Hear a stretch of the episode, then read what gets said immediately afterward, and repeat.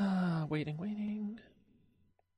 And coming up on tonight's episode, it's our premiere. That's right, our very own pilot. And we're going to be talking about a subject Matt and I take very seriously Aaron Sorkin. We're going to be dissecting his television legacy on our very first episode of the Goldilocks Zone. Stick around, because it's coming up next.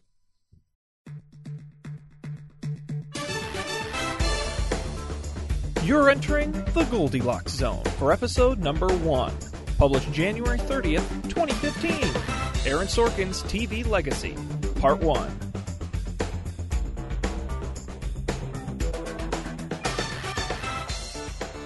Hello, everybody, and welcome to the very first episode of The Goldilocks Zone. I am Sean Jennings, and I am joined for the first time and for all the times by the the man with the master opinion, the fear the beard it is, Matt Mariani. Sir, how are we doing tonight? I'm doing quite good, Sean. How are you? I'm doing well, and I am happy to be here. I am happy to be here as well to talk about Aaron Sorkin, Aaron the man, Sorkin, the man, the legend, the legend with the fast talking. with with the walk-in and the talk-in and the hallways. Uh, before we get to that, uh, I want to introduce everyone out there. This is our first episode, so I think we we might want to take a little time and explain what we're doing here, right? Um, and maybe a good way to do that, Matt, you came up with the title for the show, which I absolutely love. Could you maybe explain the origin of of where the Goldilocks zone comes from? Well, Sean, in the field of astronomy, which is one of the sciences, the Goldilocks zone refers to an area of planets or a particular section of the galaxy where a uh, certain number of planets with habitable life, I mean, like the uh, correct characteristics that would require life to form. Basically, it's not too hot, it's not too cold, it's just right. That's Think of it like the Goldilocks story. I'm assuming that's where it comes from. Yes, that's Although the word. I could be wrong. Uh, and that I think segues perfectly into what we're doing here because uh, Matt and I used to have a a game we played. We called it over, under, or appropriate. Um, our version of our Goldilocks zone, where we would take movies, television, literally anything, um, and determine whether we thought it was overappreciated, underappreciated, or just appropriately appreciated. And we thought, let's share this with the world. That's right, Sean. And now we're going to play that game on our podcast. Yes, and it hopefully will be fun. Uh, I want to let everyone out there know we have a lot of places you can find us on the internet. The phrase to remember is Goldilocks Show. If you remember that, you'll be able to find us everywhere. We're GoldilocksShow.com, at Goldilocks Show on Twitter, Facebook.com slash Goldilocks Show. Um, I think that's most of it. Uh, this episode will be available on iTunes and on Stitcher Radio. You'll be able to get the RSS feed on our website as well, and the video in 720p HD on YouTube, youtube.com slash Goldilocks Show. All right. I look forward to watching it again and again. Watching the show you're on.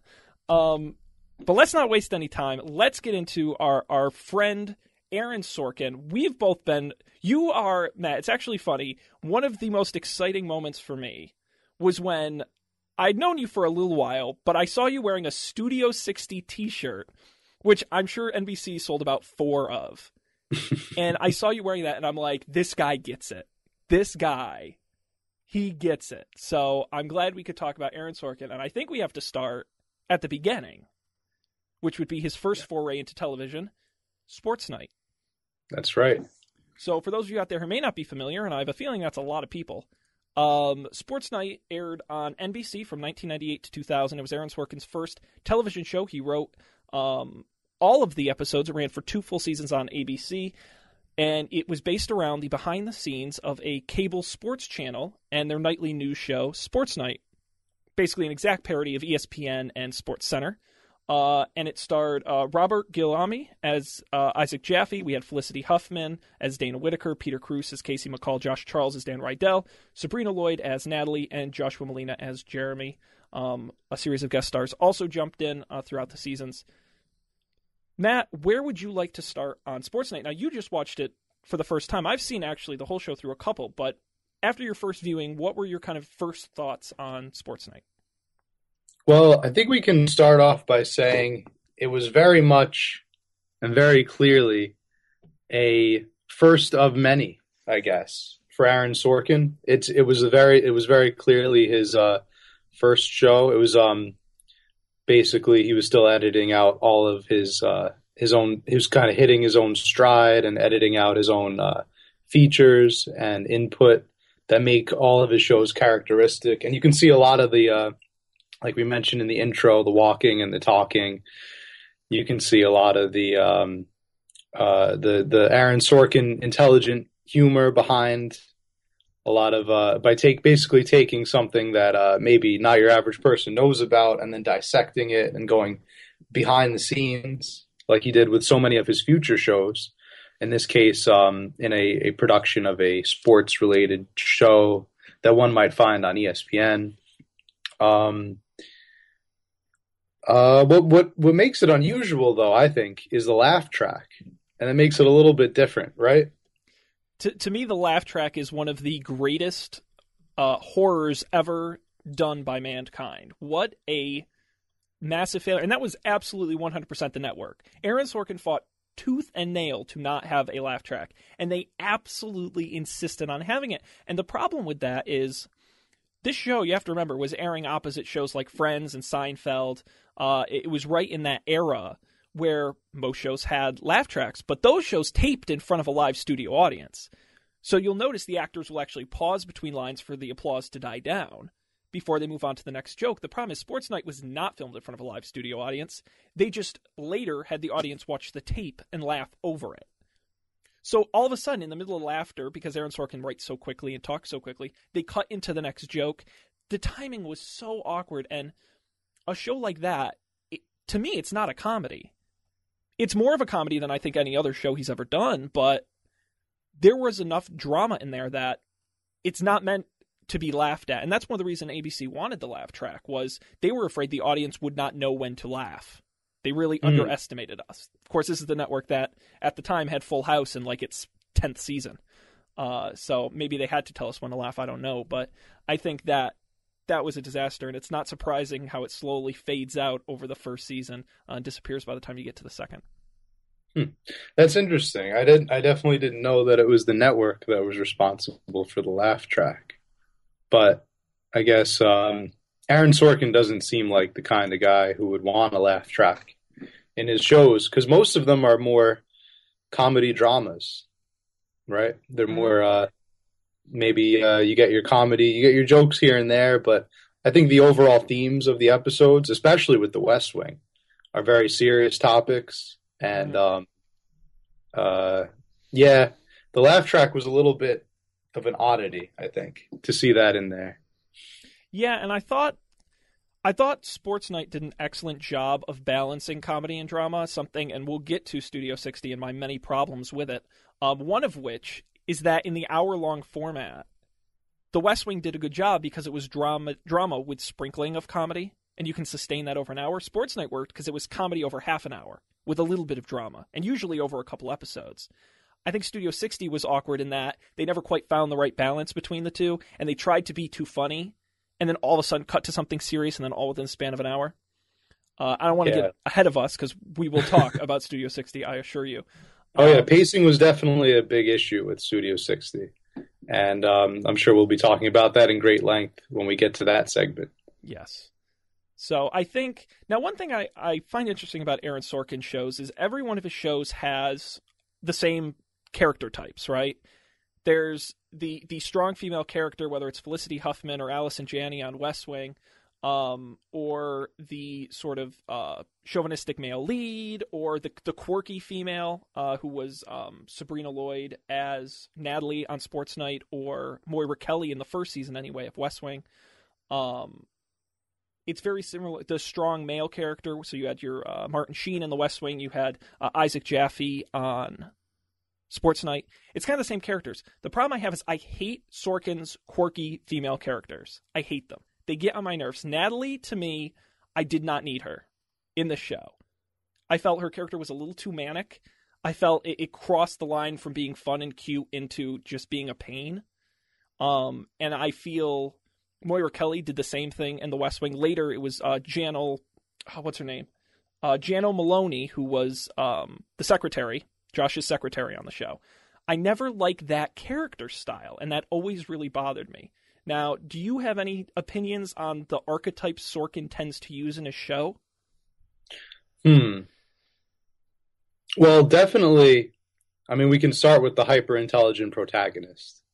Am I right? I mean, I don't think he's made a show that I can remember without the without the the main character being um, very proficient at what he does, very um, intelligent, first of all, somewhat disillusioned, and I think we see that to an extreme degree more in Studio 60 and in the newsroom, uh, both of which we'll get to.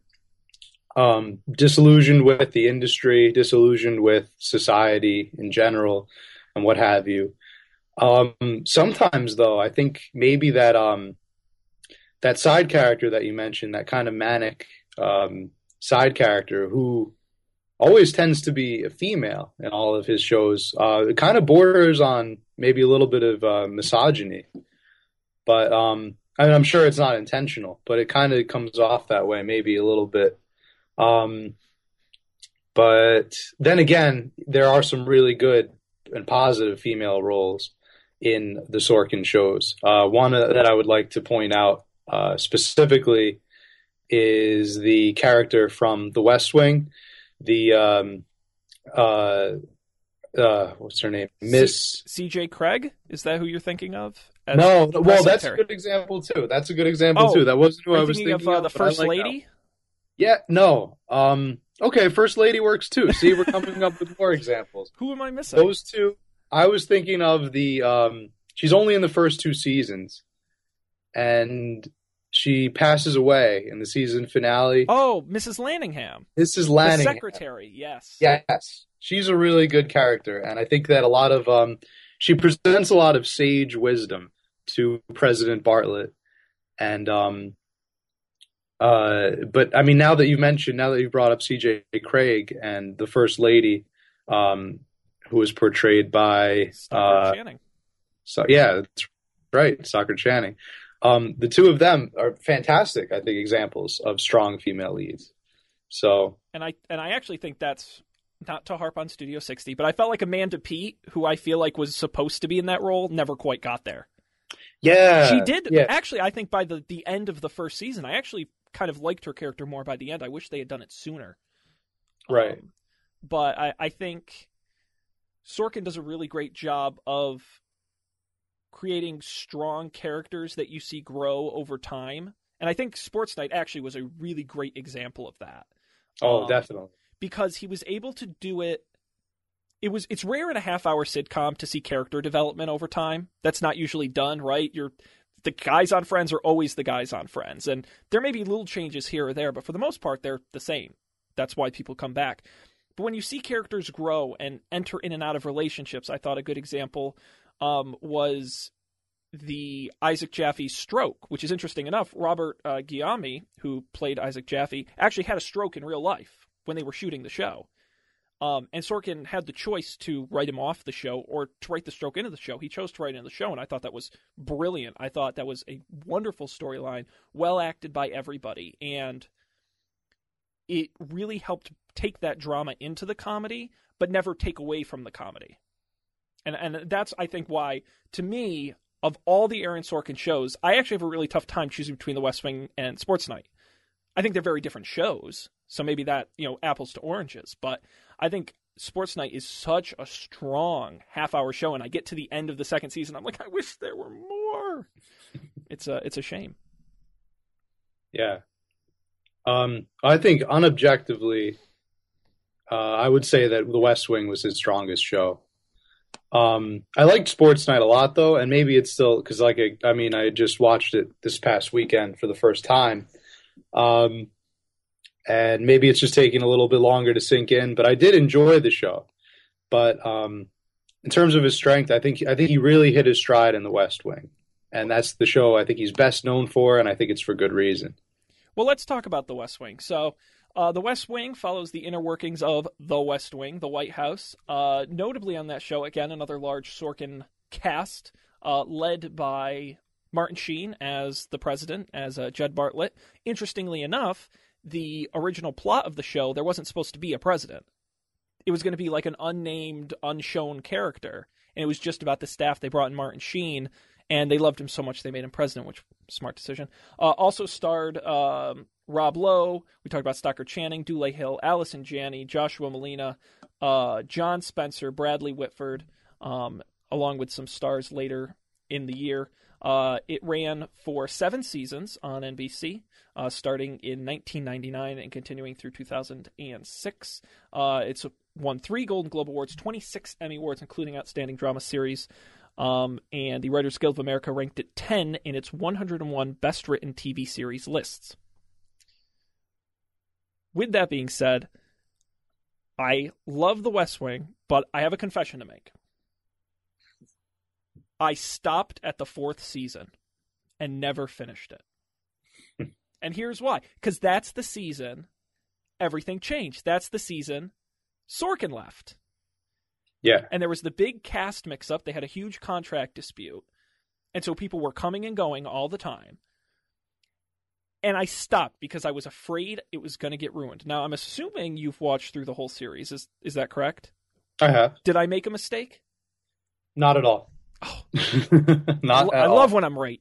Uh, you saved yourself countless hours of boredom, to be honest. Um, it has, I mean, it has a right, like, it has some moments, but there's not a single moment I can think of in the series that comes after Sorkin left that's even worth talking about, to be honest. And I'm sure other people have their opinions, but uh, for me, it's those first um, those first several seasons, uh, and it, it even started to go into decline. I think in season four, um, just uh, plots kind of getting overwrought and um, sort of redundant. Um, I mean, how many times do you think you've seen that episode of The West Wing where uh, the president is gonna have to is gonna have to um, either veto or not veto a controversial law, and then in the end he decides to veto it or not veto it based on a personal encounter with one of his constituents. Mhm. Like I feel like that's happened a lot of times in the show. Yeah, when, when his daughter got kidnapped, that was enough for me. I said, "You you've run out of good plot ideas. Let's just crossed into the movie territory. exactly." And that's that's one of the things that I love so much about The West Wing is I'm going to compare it. I don't know if you've ever seen Scandal. Have you ever seen Scandal? No. Okay. I don't blame you. It's not particularly good. if you're not familiar, it's on ABC right now, and it follows the president and the first lady and his media advisor and his mm-hmm. chief of staff and the press secretary, and it's in the West Wing. Okay, so similar in that respect. Problem is, characters on the scandal are murdering each other, doing drugs, having sex with each other, doing unspeakable things, just absolute bonkers crazy. I go back and I watch The West Wing, and and it feels like it could almost take place today, in this sort of hyper idealized America that Sorkin has created, where the people always do the right thing in the end, where the president actually passes laws that matter, where anything is possible. And you watch that, and I and that's one of the things I love most about this show is it just feels good to watch. It feels like a powerful version of America where the president is doing what the president should do and the staff is doing what they should do and they have their troubles and they have their struggles but in the end they always succeed and i love that about this show Sean, are you familiar with the show House of Cards on its I- um, I- Netflix series? another great comparison yes I've heard it the compared. absolute opposite Exactly, the absolute, absolute opposite. Um, I've heard it said that the West Wing is what we wish our the West Wing is what we wished our government could be. The House of Cards is what we are afraid our government has become. that is a So- very apt comparison absolutely and, and if you haven't you Matt, or anyone else out there if you haven't seen house of cards i actually i am a big fan it actually is a very well done show um, and I, I do really recommend if you have some time to, to sit and watch that Yeah, House of Cards is very well done, and um, Kevin Spacey is excellent. Oh my god, he's crazy. Of Senator Underwood, Congressman Underwood. Uh, yeah, congressman, Congressman and then vice Underwood. president, and then other things. Yeah, I, I should mention, and I should have said this at the top of the show. By the way, we're going to spoil a lot of things on this show. And to be honest, yeah. I don't feel bad spoiling The West Wing. It's been off television for a decade. you had your chance. You had no excuse. And I don't think, speaking of spoilers, I think one of my absolute favorite moments from The West Wing, and I just rewatched it, was the end of the first season. The three hour episode span of the Bartlet assassination attempt is, to me, one of the most brilliant three hours of television. The, the final episode of the first season and the first two of the second. One of the most brilliant three hours of television ever produced. I, watching as a second time, knew what was going to happen. My heart was literally racing. I was literally quivering in my seat because it was so. And this is what you get when someone who has made movies moves goes and makes television, right? It's very cinematic. The music, which we'll talk about Sorkin's music in a minute, but it, it leads you there. The right cuts, uh, previewing the assassination at the beginning of the episode, but you don't know what it is until you get to the end, and then it all clicks in your head, and you feel smart because you figured it out. and then using the flashbacks while he's in the hospital to sort of tell the story, and you're cutting in between, so you have these positive moments mixed with the negative. I just what a great moment in television that was and i rewatching it again i just reminded me how much i loved it Absolutely. Now you're referring to, of course, the, the whole Bartlet assassination attempt. Uh, Bradley Whitford's character, right? uh yes who got shot yeah Who was shot? Yes. yes So, um, yeah. Now that we're on the same page, that absolute brilliant moment of television. Um, the the using the flashbacks with the glass and the broken glass and the hand injuries and um, true. I I I I gave Sorkin so much credit. It was one of those moments in any TV show when you just want to stand up and applaud. It's just fantastic. Um, for me, the moment of The West Wing that always stuck out, though, and it's one of my favorite moments in television of all time, um, is the scene at the end of season two when Bartlet is deciding whether or not the episode where he's deciding whether or not to run for re-election, and he decides. Um, well, I mean, spoiler alert. In the end, he decides to run for re-election, and um, you really don't know if he's going to or not. And he's going through a lot because uh, his um, his secretary and uh, assistant and lifelong friend, Miss Lanigan or La- Miss landingham Landingham. uh, thank you. Miss Landingham is killed in a car accident, and it's a very sad moment.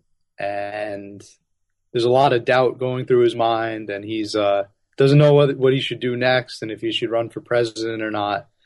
And then again, in a flashback sequence, he see we see the young President Bartlet, and he's um, back at college, at um, his college is his, his graduation or it's near his graduation, and he meets Miss Landingham for the first time, and obviously they're both a lot younger than they are in the modern day, and um, he gets this look like he's um, he's super confident, you know, and he, he puts his hand in his back pocket, and Miss Landingham in the future, who visits to him and visits him in the form of a ghost, I guess, right? In the Oval Office, says, "I always knew when you had that look, when you put your hand in your pocket and you looked out, and um, you sort of leaned back, that you were going to say something important or you were about to do something important." And then we see at the end of the episode, he does that exact pose when he takes he fields the question from the reporter that he wasn't supposed to field are you going to run for president again and then he says he says i i'm going to he's like i'm going to run and i'm going to win, win. Yeah. Excellent line. Excellent delivery. Much better than my delivery. You're just going to have to see the episode. Yeah that's the you're, you're exactly right. It's the end of the third season. And i love that whole scene even with, with him in the cathedral with, with the rain pouring down Yeah. he's trying to figure out i mean that whole thing was so well put together. And I was actually really disappointed, especially in, for that sequence. He was nominated for an Emmy and didn't win that year. Can you believe it? Martin Sheen. I would have given it to him. What a shame. Um, Shame. yeah, the the thing about flashbacks is I felt West Wing used them exactly how they're supposed to be used, which is don't shove them down our throats. Don't put them in in the right time, which is exactly what I thought went wrong with Studio 60 was we're seeing flashbacks in like the first episode or the first two or three episodes where it took until like the second season to see any flashbacks on the West Wing. So I felt there was a bit of disconnect on the other shows, but I felt the West Wing did a really great job of putting them in at the right moment and letting us figure out the story over time rather than shoving it down our throats. Um, the other great thing I love about Sorkin shows, uh, as I'm sitting and watching them, is the music. Right? I think Sorkin did a brilliant job. Uh, Sports Night is a great example of this, letting the music tell the story. It's hard to think of a, especially uh, in a half-hour sort of sitcom, comedy, drama, whatever you call it. Uh, think of another example where a show uses music throughout, ebbing and flowing, along with the plot and the action. I think The West Wing is another great example, bringing in those tones of, of the sort of presidential band and and playing that and using it to either bring up the drama or uplift a moment. I felt again another very cinematic touch from Aaron Sorkin, letting the music be part of the show, uh, and I think that was a really cool, enhancing thing. Something that, in retrospect, maybe a show like The Newsroom could have used. I agree. I think that yeah, the newsroom could have greatly benefited from a little bit more of uh, dramatic music. Um, yeah, he, he definitely picks and chooses that uh, that timbre in the in the in the music very well, and it it's very good at conveying things that maybe the action doesn't at the time. Mm-hmm. I, I, agree. Again, everything about Aaron Sorkin on television, for me, it, to sum it up in a word, is cinematic. Whether it's the way it's shot, the way it's written, the music, the all of it, the character arcs, the flashbacks, all of it, to me, feels very cinematic, and that's so rare in television to to get that kind of experience. And what's really great about today is you still don't see that on television, but I feel like House of Cards is actually a better example where on these new platforms you get creative types coming in and being allowed to do more cinematic things in the episodic format. And I feel like Aaron Sorkin really pioneered that. Yeah. Um, yeah, definitely a lot of people emulated Aaron Sorkin's uh, musical use of music and his prowess and um, and I'm thinking of an example right now. Uh, I guess um, I mean, a lot of a lot of very dramatic shows. Like you have uh, a lot of cop dramas, like uh, um, Blue Bloods. I guess is one of them that I can think of offhand. That's kind of um, uh, uses the, the the music to set the tone. The Wire is another good one. Yeah, it's another very good example. I think of uh, of of how music is can, is powerful. But I mean, no no uh, no show since then I think has done it with as much expertise as Aaron Sorkin, and I think a lot of shows can benefit from it. And and to me, I don't think The West Wing could get made today, especially not on a major network. First of all, NBC would never air this show today. And second of all, I feel like today, and, and again, we talk about the uplifting feeling of The West Wing. I feel like today it's all about the anti-hero and it's about the gritty and you know in like again, Scandal's a great example, right? Where you have a president, but instead of doing honorable, noble things, he's screwing everything that moves and he murders someone and all this crazy stuff. Yeah. I feel like today, and maybe that's why it resonates so much with me rewatching it, is that we don't have that on television today. There's very few shows that have that message. I think um, it reminds me a lot of Stephen Colbert, actually, where it, it's acting and it's this guy, but in the end, he does the right thing and there is that uplifting messages and there's serious moments and there's funny moments but it's crafted well. And in the end you walk away saying wow something about that just felt really right to me. And i, I love that feeling and i think we need more of that uh, in television. Yeah i think a lot of the a lot of the moments we get from our tv dramas they are uh, not at all idealistic like Aaron Sorkin shows, right? They're very um, anti idealistic. They're very and not even hyper realistic. They're kind of uh, they're kind of downers.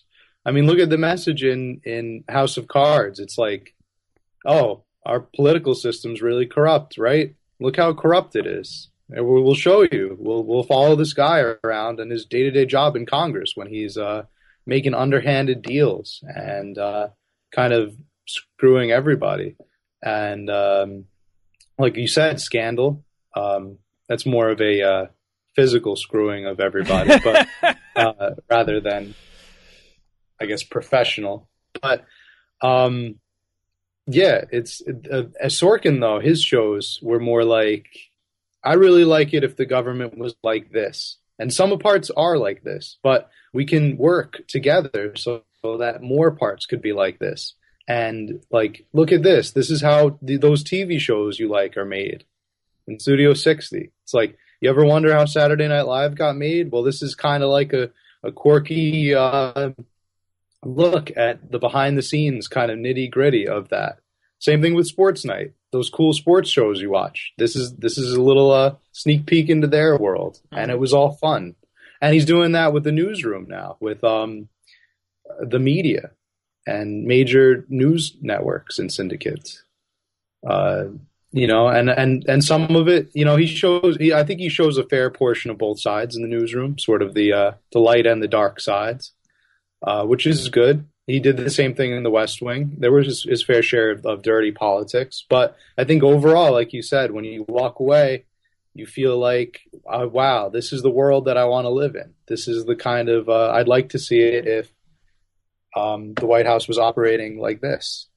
You know? Yeah, and I, I think that's one of the things the new newsroom really missed was the characters doing the right thing in the end spin. Because even on Studio 60, to some degree, they did do that. I felt like the newsroom, the characters were never likable enough.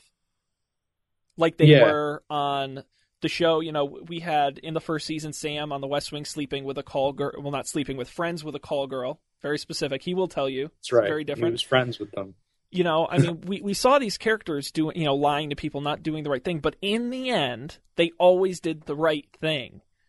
And that's a great feeling. And, yeah. and Sports Night was the same way.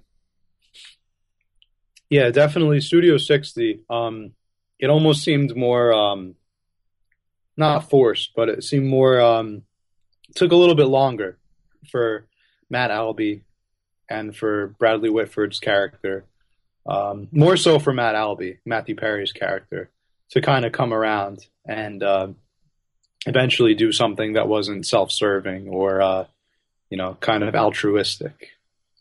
Because mm-hmm, even I think maybe Toby on The West Wing might be a good example of a character who's perpetually sort of agitated or grumpy or whatever the term is.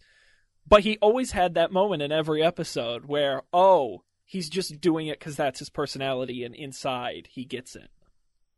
That's right. Um, I think one of the, one of the really good examples with that was uh, when uh, his father comes.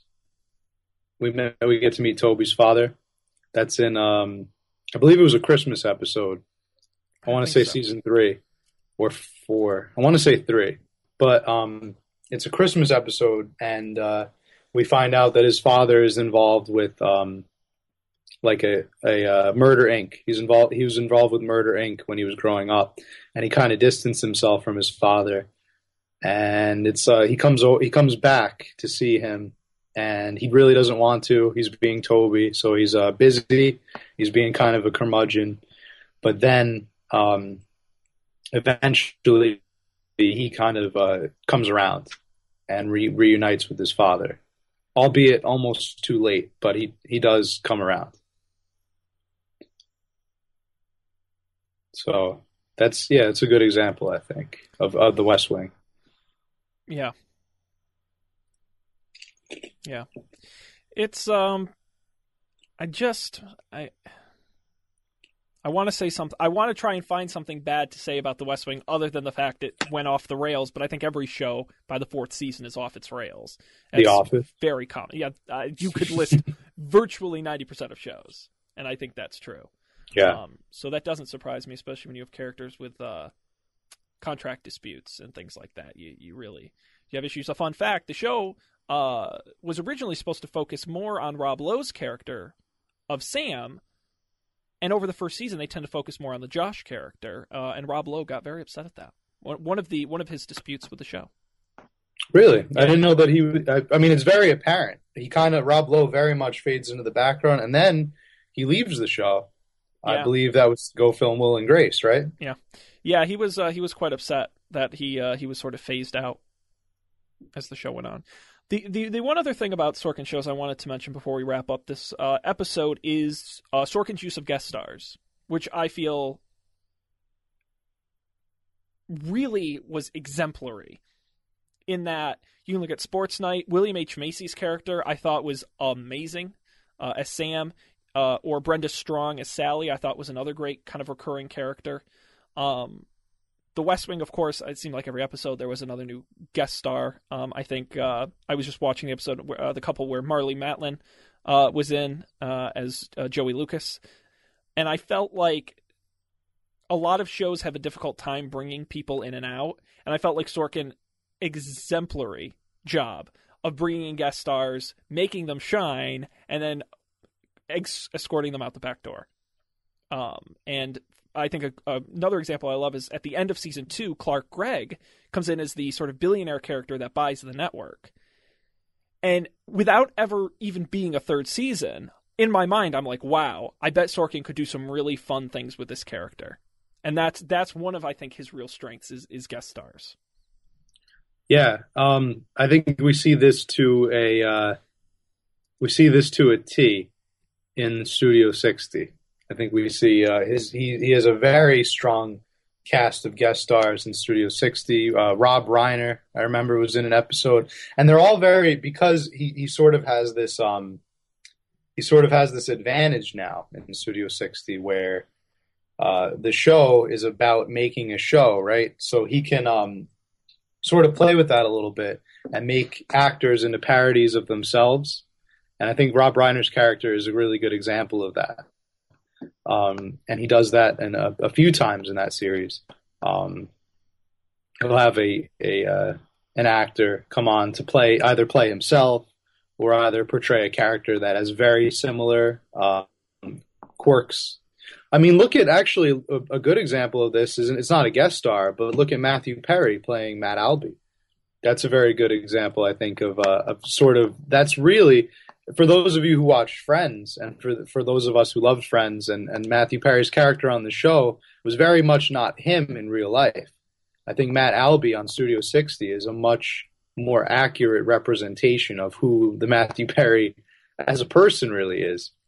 Um, but back to guest stars. Um, I don't know. It's been a while since I've watched Studio 60. So Rob Reiner is definitely the one that sticks out. Can you think of any other ones? There were want, some really good ones. I'm I'm going to Google it. I want to say wasn't um Allison Janney a guest star? Yeah. There was there was I think now I have to look at the, the list of episodes. Yeah, she was because there was one particular episode that was I think my favorite episode of the show, which was the um, the disaster show. Yeah, uh, and that that was Allison Janney playing herself as the guest host of the show. One of and we'll we'll talk about this when we get more done to a sixty. But on my list of complaints of the show, one of them was I felt they never focused enough on the show itself one of the fun things about Sports Night is they had sports episodes with sports issues and sports stories because it was a sports show. And I felt like Studio 60 didn't do a good enough job where they had this great platform. And I think you're right. And I think this is why I love this episode so much is a big chunk of it was Allison Janney being on the show, things going wrong, all kinds of things like that. I thought was excellent. And I wish they had done uh, more of that. Mm-hmm uh, a show. I mean, that particular episode really showed the struggles of filming a live show, I guess, and just um, just how different it is from filming a show that is taped and then released later on. Mm-hmm. Um, you have the the importance where like everything needs to go right at every mm-hmm. exact moment, and uh, at that episode, it sort of um, brings to life a situation where the exact opposite comes true and it's a nightmare, I guess, for a lot of the people that work on these shows. Um, but yeah, Allison Janney as um, herself, uh, playing a very very funny caricature of herself, which is uh, that's a good moment um, in the uh, in the Sorkin verse. And, and and and all these cross guest stars bring to light my ultimate dream, which is a super crossover episode between all of Sorkin's universes. The Sorkin universe, where like you know Martin Sheen is interviewed on the show from the newsroom, and the uh, the I, I can't even imagine how you would manage to get all of these together, but I'm sure someone has thought of it, and I would love to. Matt Albie and Bradley Whitford's character can produce it backstage. They can produce the uh, and, the and interview it, that's happening, and they share a set with the sports show and whatever sort of evolution it's had since the '90s, since the network was bought or whatever, um, and bring in uh, Peter Krause and Josh Charles. Yeah, I, think that I can see that working. And then really blow some people's minds because you're gonna be like, wait, if these universes are crossing, how is Bradley Whitford two people? And then you're really going to confuse people. Yeah, um, and I'd be a favor. You have to be a clone. Uh, we're uh, we're running out of time for tonight's episode, so before we wrap up, we have to give our verdicts, our final verdicts, under, over, appropriate. We got to find where it falls in the zone. I'm going to volunteer to go first this week. You you okay. go first next week. Uh, sports night and the West Wing. We'll start with the sports night. For me, sports night criminally under irresponsibly under, dangerously under. I cannot stress this needs to be in the pantheon of television comedy breakthroughs because before Sports Night, nobody did the things it did. They did not do even even the single camera handheld look of the show had barely been done before and not in half hour comedy. Now you look at The Office and Parks and Recreation, I mean you owe a lot of that to a show like Sports Night. Um, never mind all the other things we talked about. So criminally under. The West Wing. I think that's tough because it, it gets a lot of credit. It really does. I mean, we talked about where it's falling on these sort of critics lists and the awards it won. I mean, people did recognize it as a great show.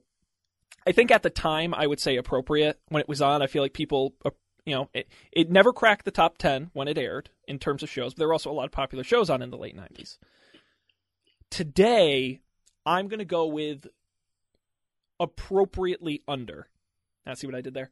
Not over under, not a little under, appropriately under. It's underrated. People should go and watch it. I'm not going to say drop everything you're doing right now and marathon it until your eyes bleed, but it's it's definitely worth watching. And I will quickly mention that uh, Sports Night is available in its entirety on Hulu, and West Wing is available in its entirety on Netflix if you're interested. Matt, what say you?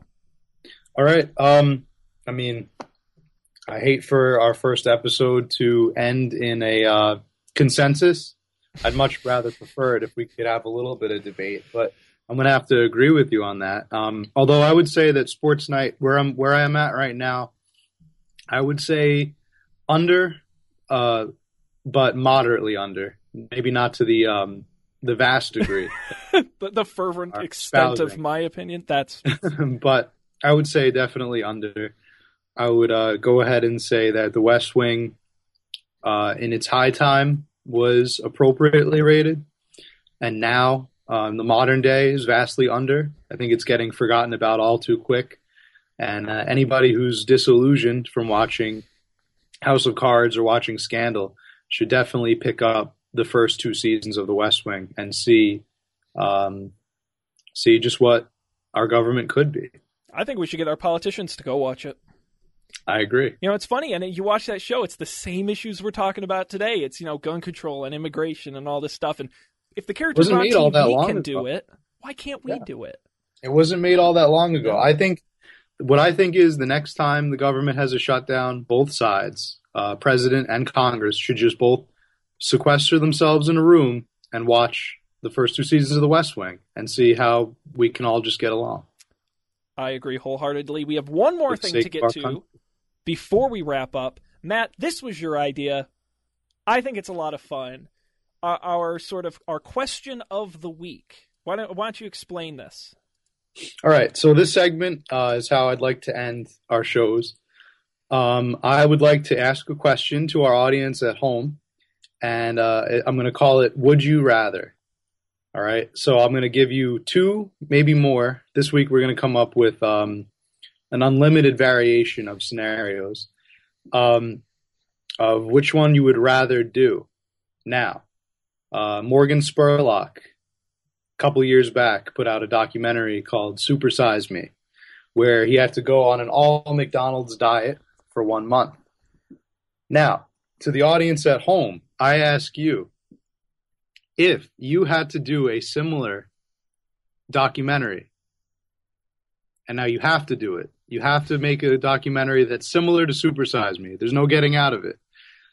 Which restaurant, food chain, or um, otherwise food purveyor would you choose to do this 30 day diet? Which one would be uh, a food that you would like to do? And I'd also like you to pick a food that would completely disgust you if you had to eat it for 30 days. Um, so either one or the other, or both, your choice. That's the question I'd like to ask to the audience tonight in the uh, Would You Rather section. That's awesome. And I'm excited. We want to hear your responses, so hit us up. Tweet at us at Goldilocks Show. You can also email us, goldilocksshow at gmail.com. We will coalesce your answers, maybe mention a few of them on the show next week. Matt, do you want to give your answer to this this week, or do you want to wait until next week? Mm, I think I'll wait till next week. Wait till next week. I, I, he's previewed his answer to me, and I promise it's worth sticking around for. Uh, we thank all of you out there for joining us on the show. I'll remind you our website, GoldilocksShow.com. It has links to everything we do, so it's our one-stop shop for everything Goldilocks Zone. Uh, we will be back next time with part two of our look at Aaron Sorkin on television. We'll be talking his less successful shows, including Studio 60 and The Newsroom, what went right, what went wrong, and the ultimate conclusion of what is Aaron Sorkin's TV legacy. Matt, I thank you for being here. I thank me for being here. Uh, it's wonderful. We appreciate you guys being out there, and we'll see you next time for a brand new episode of The Goldilocks Zone. Good night. Good night.